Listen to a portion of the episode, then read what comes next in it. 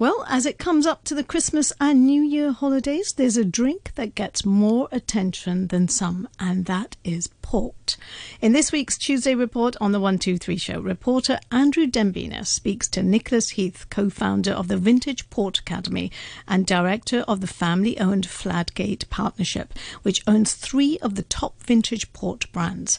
So listen up to find out more about his this fortified wine. My name's Nick Heath. I'm one of the founders of the Vintage Port Academy, and I'm a director of the Fladgate Partnership, which is a family owned group which owns three of the top vintage ports, Taylor's, Fonseca and Croft. And the other founder of the Vintage Port Academy is Ewan Mackay, who is the director of Symington Family Estates. And their vintage port houses are Graham, Dow's and Warre. So this was something we set up together. It came about because of a chance encounter in an aeroplane when we were both flying back from Asia. We were discussing our experiences and we came to the conclusion that we really needed to work together mm. to uh, develop develop awareness of vintage ports in particular and premium ports in general, partly to reinforce the awareness and the knowledge of people who already knew about the category, but also introduce it to many people uh, to whom it was completely new. Well, I believe there's a word for this, which is co-opetition, which is when two two competitors decide to work together, yeah.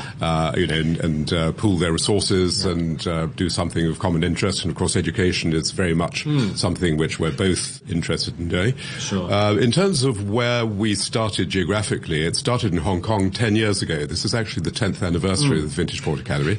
And we actually enrolled our 1,000th student in Beijing, actually. The idea was originally to concentrate on Greater China. So we started out in Hong Kong, and then uh, the following year we did a, a, course in Shanghai. Since then, we've covered a number of different locations. We've now done uh, Vintage Port Academy courses in Hong Kong, in Macau, uh, Shanghai, Beijing, Guangzhou, and in Taipei. And uh, more recently, in Seoul, and for the first time this year in Tokyo. So we've got a fairly broad footprint yeah. now, but all uh, so far only in Asia. Compared to um, some other drink qualifications, I'm wondering, do you get any recreational students, or is it all very much for the industry? The focus is very much on, on professionals in the wine industry or the hospitality industry, particularly restaurants, of course. Yeah. That would be the focus, yeah. and most of our students are, are professionals from those areas. Mm. We do occasionally have people who are wine educators, bloggers, wine journalists mm. who join the courses, and rarely some collectors or, yeah. or wine uh, enthusiasts who, who would like to join, although the ability to accommodate consumers is obviously limited by the number of places and the popularity of the course. It, is a very popular course, and uh, we tend to fill all our places with professional people. Having been brought up with a family yeah. uh, involved for a long time in the port industry, you know, visiting the vineyards, visiting mm. the uh, cellars was really very much part of being brought up. Although, to be honest, I wasn't really terribly knowledgeable until I actually joined the business myself. Okay. Uh, it was something that was came naturally. I think one of the wonderful things was being introduced by you know friends of my parents or relatives to vintage port at a relatively young age mm. and uh, being introduced to this absolutely magical wine and having possibly a little bit of an affinity with it before I actually started working in the business, which is something, yeah. of course, most people don't have the good luck to do. No.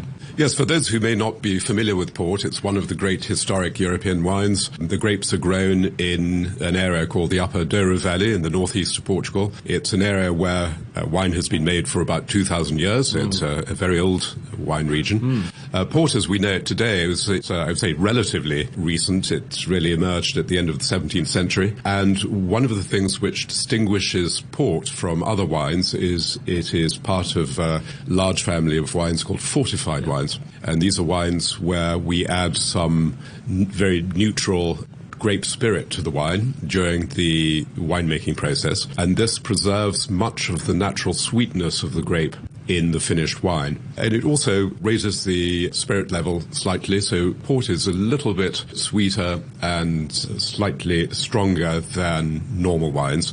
And this dictates to some extent when you drink it. In Western gastronomy, it tends to be consumed towards the end of the meal as dessert wine mm. or as a, as a wine uh, to be taken after the meal. I think in this part of the world, it tends very often to be drunk in one of the best ways, actually, is when you're relaxing at the end of the day and you're reading a good book or watching mm. your favorite uh, television program and you want something nice and warming and, and relaxing uh, with these wonderful flavors, which make it an absolutely wonderful, what the Italians call meditation wine. Right. And one of the consequences of fortification is that port can be aged in many different ways in a large vat or a smaller cask mm. for, for a longer period of time or a shorter period of time. And this allows you to create many different styles of port. And that's one of the wonderful things about port. It's very versatile. You have all these different styles. Very foody wine. You can uh, obviously pair it with all kinds of different types of food.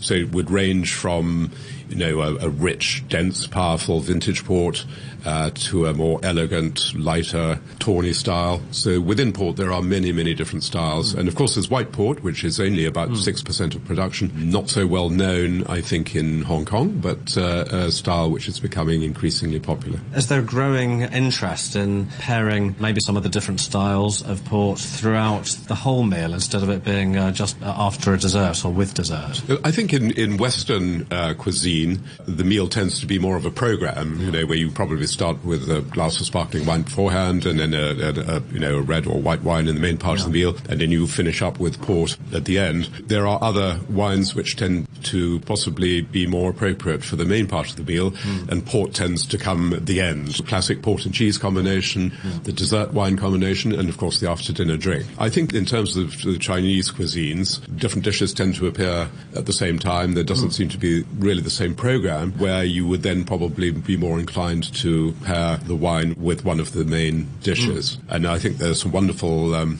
opportunities. Obviously, we're a little bit past the season now, but there's the hairy crab season where traditionally possibly people might have uh, tried something like a yellow wine. Port would be a wonderful alternative. It works extremely well. You know, in Cantonese cuisine, there are many things which go well with port. There are the, you know, the barbecued meats, which go very well with mm. a full-bodied port. The thing to bear in mind, of course, there are very few wines, apart from port, if any, which can actually stand up to very spicy food. So something like a very spicy Sichuanese mm. dish, for example, which is extremely difficult to pair with yeah. wines in general, actually goes wonderfully uh, with port with its very rich flavors and oh, sweetness. Really? So I think there are there are lots of opportunities there. So in Asia so far, I mean, there are some amazing combinations for food and port that you've just suggested there. Is port being enjoyed in some other ways, perhaps with mixers, or um, do you find that maybe some entry level ports are finding their ways into cocktails? And in fact, is um, the use of port, do you think, globally changing at all towards using mixers or anything like that? Yes, I think port is enjoyed in many different moments in different parts of the world. In, in French speaking countries, it tends to be uh, more of an aperitif. I think in English speaking countries, it tends to be more of an after dinner wine, yeah. possibly uh, drunk in a slightly, slightly more formal mm. uh, way. I think probably in Hong Kong, people would drink it much as it would be drunk in Britain. I think more, okay. more as, a, as an after dinner drink. Yeah. The, on the other hand, of course, we want to encourage people to drink port in a more re- relaxed environment, bring younger consumers into the category, and to make it uh, possibly less formal than people think it is. Yeah. It is, after all, you know, great wine. It's there to be enjoyed, mm. and uh, so the there is a trend for port to be used as an ingredient for cocktails. There's a new style of rosé port or pink port, which okay. is popular. But I think if you're talking about port as an ingredient for a cocktail, yeah. I think probably the most, most well-known combination is the combination of a dry white port and uh, tonic water yeah. and a twist of lemon, yeah. uh, which makes an absolutely wonderful summer drink, a sort of an alternative to a gin and tonic, if you like. And obviously, with the wonderful warm climate you have here in Hong Kong, I think that could be something that could work quite well. A few years ago, sherry found its way, Fino sherry in particular, into some cocktails, some of which have still stayed on some cocktail lists now. Yes, I think the uh, if you go to Portugal, and uh, I hope as many of your listeners as possible do make their way mm. there. It's, it's actually probably not as far as it seems. You will be offered at some point a white port and tonic. It's, uh, it's very, very popular and uh, something which I would recommend.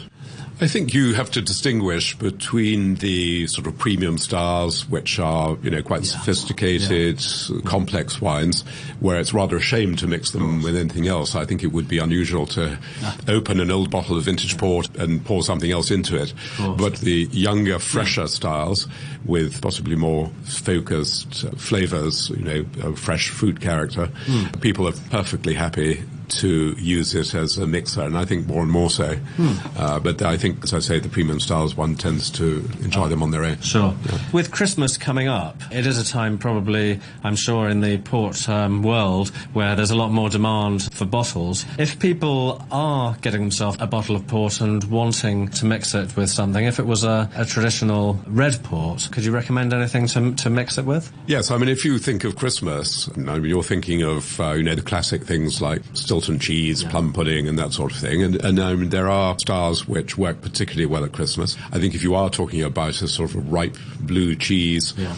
Uh, you're probably talking about something like a late bottled vintage or even obviously a vintage port. It's going to be a bit pricier, mm. but wonderful combination. And, you know, talking of the more sort of raisiny or nutty yeah. flavors, which tend to be associated with Christmas, yeah. I think an aged tawny, something like a 10 or 20 year old tawny, okay. really uh, would matches extremely well. It is a fortified wine, as you mentioned before, which means probably it can be kept a little longer. What's the kind of, depending of course on, on conditions, as long as the room isn't too hot, how long would a bottle be able to be kept for and, and enjoyed without maybe being at its best? Uh, most port is actually uh, aged in wood, so in a cask or in a vat. And during the aging in wood, of course, the wine is in contact with the air. Yeah. So when you take the cork out of the bottle, mm. the contact that it'll have after you've opened the bottle won't really change the wine very much. And so you can keep it, what, six to eight weeks and the mm. wine will be absolutely, absolutely fine. The exception is vintage port, mm. not late bottle vintage, which is aged yeah. in wood, but, but true vintage port, which is a bottle aged wine. Okay. And with the bottle aged wine, uh, it's really at its best within an hour or so after you've opened the bottle. Yeah. Uh, but that's really the exception. I mentioned Christmas time being the uh, time where people might enjoy it most all over the world. Do you notice um, that uh, demand in Asia um, is is growing in terms of figures that you and your fellow uh, port producers are noticing. Is it on the up in this part of the world? Uh, definitely. I mean, it, the increase in sale in sale for the port category as a whole since the vintage port started is uh, increase of about two and a half times. Oh. So that's actually very encouraging. I think in Hong Kong the growth in terms of volume has been steady but relatively restrained. But what's happened in Hong Kong is that people much like in other parts of the world, are drinking more of the premium styles. Mm. So in terms of value, it's increasing more than in volume, which is absolutely yeah. what you would expect. Right. You know, as people become more familiar and more comfortable with the category, yeah. they're more likely to splash out from time to time on something really good. Mm. Um, and that, of course, is, some, is, is, a trend that we see elsewhere right. as well as in Hong Kong. Related, as port becomes more widely drunk and enjoyed in Asia and maybe in other parts of the world, anticipate seeing port production, well, in other parts of the world, say in the same way that um, with spirits rather than fortified wines, but gin or single malt whiskey has been produced, uh, perhaps to some people's surprise, in parts of Asia? Not so much in the case of port. If you go back in history, of course, um, countries like um, Australia, yeah. uh, South yeah. Africa yeah. Uh, have um, have right. produced uh, have been significant producers of, of mm. port-style fortified wines. Uh, I think there are two things to say there. One is, of course, port is a denomination of origin, so it is a legal issue that you you can't call it port unless no. it's actually made in the Douro Valley. The other point, of course, is that as with many other classic wines, port is the result of a specific combination of circumstances, which is actually quite difficult to reproduce elsewhere. You may find somewhere which has a similar climate, for example, mm. but on the other hand, you won't have the same type of soil, uh, the same topography, the same grape varieties, and of course the same tradition of winemaking. So although you can get close, you won't actually create something which is identical to port. Which is not to say that many of these fortified wines produced elsewhere in the world are not good, but they are distinctive. They have their own characteristics, hmm. uh, and I think it would be be misleading for the consumer if they all call themselves port, yeah. because of course they're they're describing uh, it would describe things which are actually quite different. Yes, I mean, there are some new styles of port which have been created in, in recent years, but there's one style which is not actually new in the context of port, but I think possibly relatively new to, to wine lovers in Hong Kong, which is a yeah. style which in Portuguese is known as a colheita port and in English as a single harvest port. Yeah. These are, are different from vintage port in the sense that they are aged in wood. Mm. And the wonderful thing about these wines is that they are you can you can buy them where they've already been aged for a certain amount of time. Okay. As, as, we all know, it's sometimes quite difficult yeah. to get hold of uh, old wines. You will find wines which are 40 or 50 years old, mm. which are exceptional wines. Uh, they're pricey, of course. They have the advantage relative to vintage port that you can draw the cork, pour yourself a glass and of course, being a bottle aged wine, they will remain in good condition for several weeks after you open it. The other thing about these wines, of course, they are pricey, but you have to remember that they have this extraordinary concentration, mm. which comes from the fact that part of the wine will evaporate during the aging process, the part which we call the angel's share. Yeah. And of course, everything that doesn't evaporate will become more concentrated, including the flavors. Mm. So although you're having to pay a little bit more for the bottle, you know, you're really sipping this wine and getting the benefit from this extraordinary concentration of flavour. And uh, that's a style that we see becoming more and more popular in the Hong Kong market. That's single harvest port. Single harvest port, exactly, as opposed to vintage port. Yeah. okay. Something that perhaps our listeners can uh, try as a little treat this time of the year. Yes, with Christmas coming up, why not? That was Nicolas Heath, co founder of the Vintage Port Academy, and he was talking to Chewsday reporter Andrew Dembina during an annual visit to Hong Kong last month by the